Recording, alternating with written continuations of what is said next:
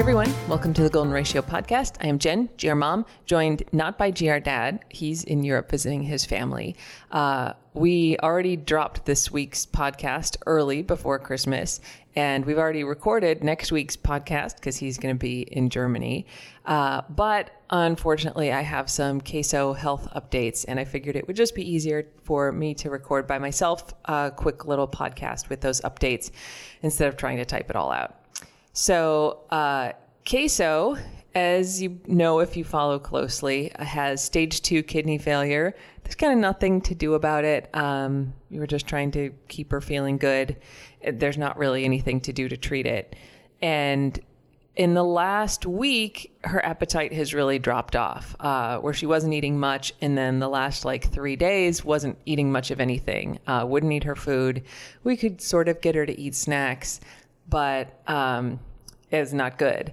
And so, you know, having watched this progression in Boyfriend, where his appetite dropped off in a similar way, I was, of course, worried that her kidney failure was getting worse. And so I uh, brought her into the vet last night.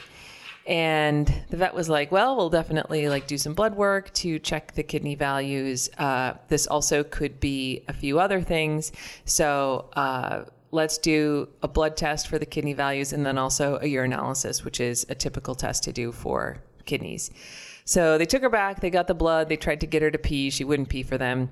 So we waited a little bit, we tried again. Uh, she still wouldn't pee. And so when they want to do a urinalysis, and the dog won't pee, uh, they put a little needle in kind of through their belly into the bladder and pull some out and uh, to make sure that they actually hit the bladder. When they do that, they use an ultrasound to kind of find where it is and and check it. So um, they went in that way and got her urine sample, and the vet was like, "Well, well, I've got her on the back here, and we're all hooked up. Like, let's take a look around." Just see if anything else is going on in there.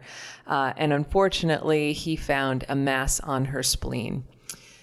So it's like the size of maybe a racquetball, like a little smaller than a tennis ball, which is a pretty big mass to have in a place that's not there. Uh, this is probably hemangiosarcoma. So, with a mass on the spleen like that, there's like a one third chance that it's not cancer. Uh, but in a dog, that a golden retriever, first of all, they're really prone to cancer. And then in a dog her age, that's probably what it is.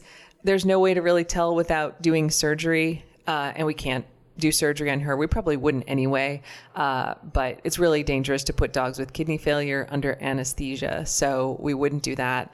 Um, and even if like you do the surgery, you remove those masses, typically it gets them like two to three extra months, um, which, you know, wouldn't be worth the struggle of surgery for a 15 year old for us anyway. So there's kind of nothing else to do. Uh, we just keep an eye on it. Uh, the risk with hemangiosarcoma, so this is a cancer. They uh, the problem, the main problem with them is that they will grow very fast and they have a ton of blood vessels in them, uh, and then they tend to rupture, and so then the dog kind of basically bleeds out into their abdomen, and and that's it. There's nothing that you can do other than the surgery, which has the same kind of outcomes. You try your best, and uh, sometimes you'll get them a couple extra months. Um, we've had dogs die from that before. That's what Maggie had. Uh, she didn't have like the acute bleeding at the end, but hers obviously was growing really fast. And um, we don't know what the situation is with queso, um, and we can't really know. So we just kind of wait and see, and we know what to look for if that happens. And uh, you know, that's her last day then. Um, but the sort of goodish news on it, I guess, is that uh, it's not huge. Like those can be like basketball sized tumors. They can just grow huge overnight, basically, uh, sometimes literally overnight. And then, uh, so hers is relatively small. And then, uh, it's also not really bumpy. So sometimes they'll have a lot of like pockets on them, and that makes them more likely to rupture. Hers is actually pretty smooth.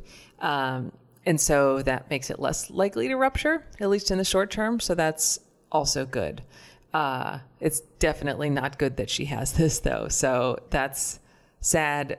Uh, the blood values kind of bear this out. They show similar, you know, they show the kind of inflammation and, and issues that you would expect from a mass on the spleen.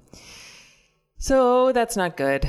Um, we also obviously did the check on her kidneys, and her kidney failure has advanced from stage two to stage three. The values are worse. Um, they're not anywhere like boyfriend's were at the end, though he was, you know, they were sort of surprised that he held on for as long as he did. Um, so they're not great. Again, not a whole lot to do there.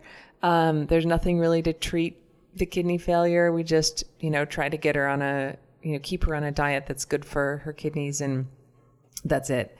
Um, the other thing they found is that she has a very serious urinary tract infection, uh, which may explain some stuff. Like normally, when a dog or a person has a UTI, like they have to go to the bathroom a lot. They are, you know, constantly get these really urgent needs to pee, and then when they go, because they're going so much, there's not a lot. Sometimes they're straining to go.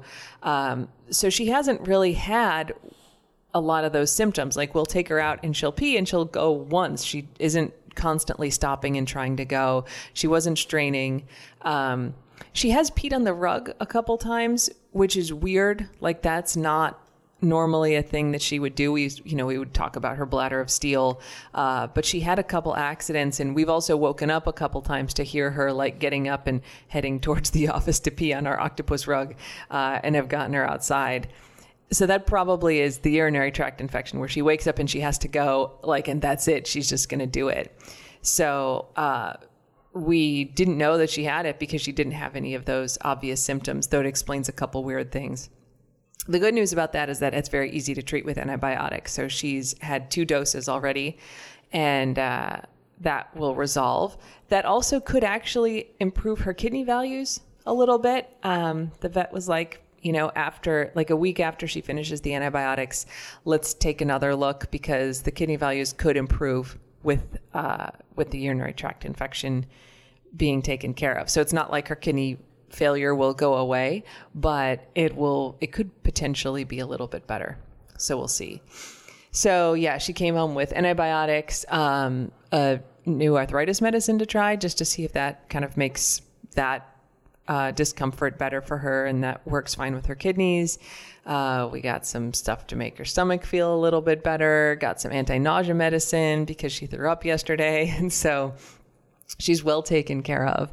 Uh, and the, the, vet here is great and is really on the same page of like, let's just keep her feeling good for as long as possible. So, uh, yeah, I'm sorry I don't have happier updates. Uh, I expected that the kidney failure was advancing a bit with her appetite decreasing.